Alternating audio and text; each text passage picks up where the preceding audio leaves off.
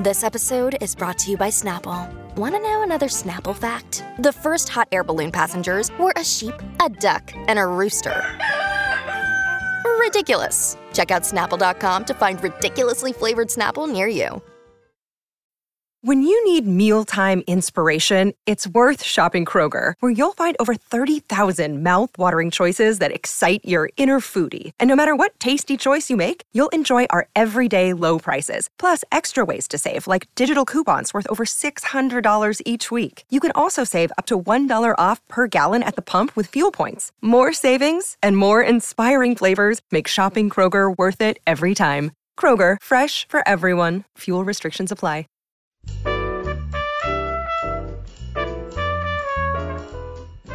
I'm Joe Reed, and this is Behind the Mic with AudioFile Magazine. Publisher Michelle Cobb is with me, and it's her birthday. Happy birthday, Michelle.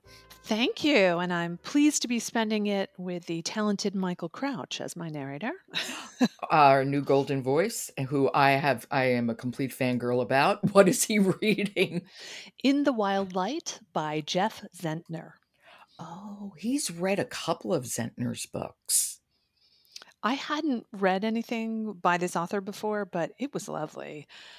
We're meeting two different teens from Tennessee who have gotten to know each other in a support group because they both had parents dealing with addiction. And they get the opportunity to leave Tennessee and go to school in Connecticut, and they take it. We get Cash's perspective, and he is essentially along for the ride, and he's actually reluctant to leave the grandparents that have been raising him. But Delaney has discovered an antibacterial mold in a cave, and she's gotten a scholarship, and she negotiates that Cash will go to Middleford Academy with her. So Cash leaves, goes to Connecticut, but his papa passes away, and it's really tough for him to decide to stay at the school. And he's drawn back to Mama, as he calls his grandmother, as she's alone. But with help and encouragement from a teacher, he really begins to blossom as a poet, you know, to stay at the school and to make his way in the world. Zentner typically writes YA, and I'm assuming this is a YA title too. Yes. He did a book Goodbye Days, which was about a, a, teenager who was in a car that was in a crash and three of his friends were killed and how he could cope with that. And Zentner is not at all afraid of taking on big emotions and not making them trite, not sentimentalizing it, but really going through the deep angst that young people can have. And because they're not really in control of their lives yet, how, how that magnifies those feelings. Well, and Michael Crouch is a master of the emotional read. So this is it's a beautiful match. And he's got this little bit of southern drawl and he's capturing all the new friends that Cash makes at the school Alex and V, who is a, a love interest, which creates tension with Delaney. You might figure out where that would end. Um, this was a book that I found had such rich language.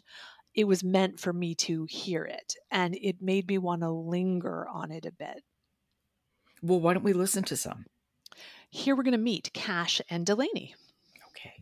This is In the Wild Light by Jeff Zentner, read by Michael Crouch. It's a lie that water is odorless. Water smells like water. The way wind smells like wind and dirt smells like dirt. The mossy, metallic fragrance of the river wafts around us in the syrupy humidity, mixing with the flinty scent of wet stone and the yeasty tang of mud.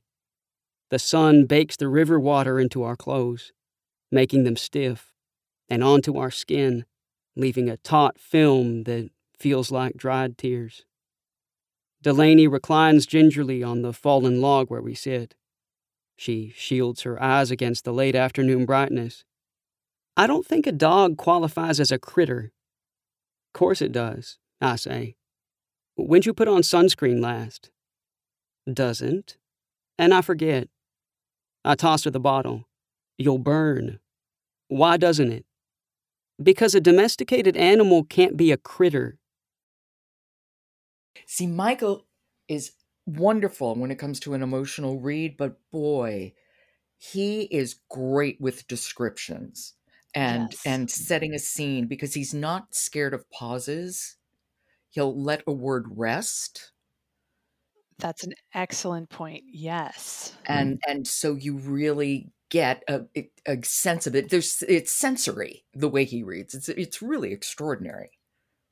It is. So go out and listen to this one. You'll clearly love it, Joe. Yeah, I'm sure I will. He read Goodbye Days, which was a hard book, but he he was brilliant. He's a brilliant reader. Yes, good pick on the golden voice there, AudioFile folks. Yay for AudioFile for picking him. Okay.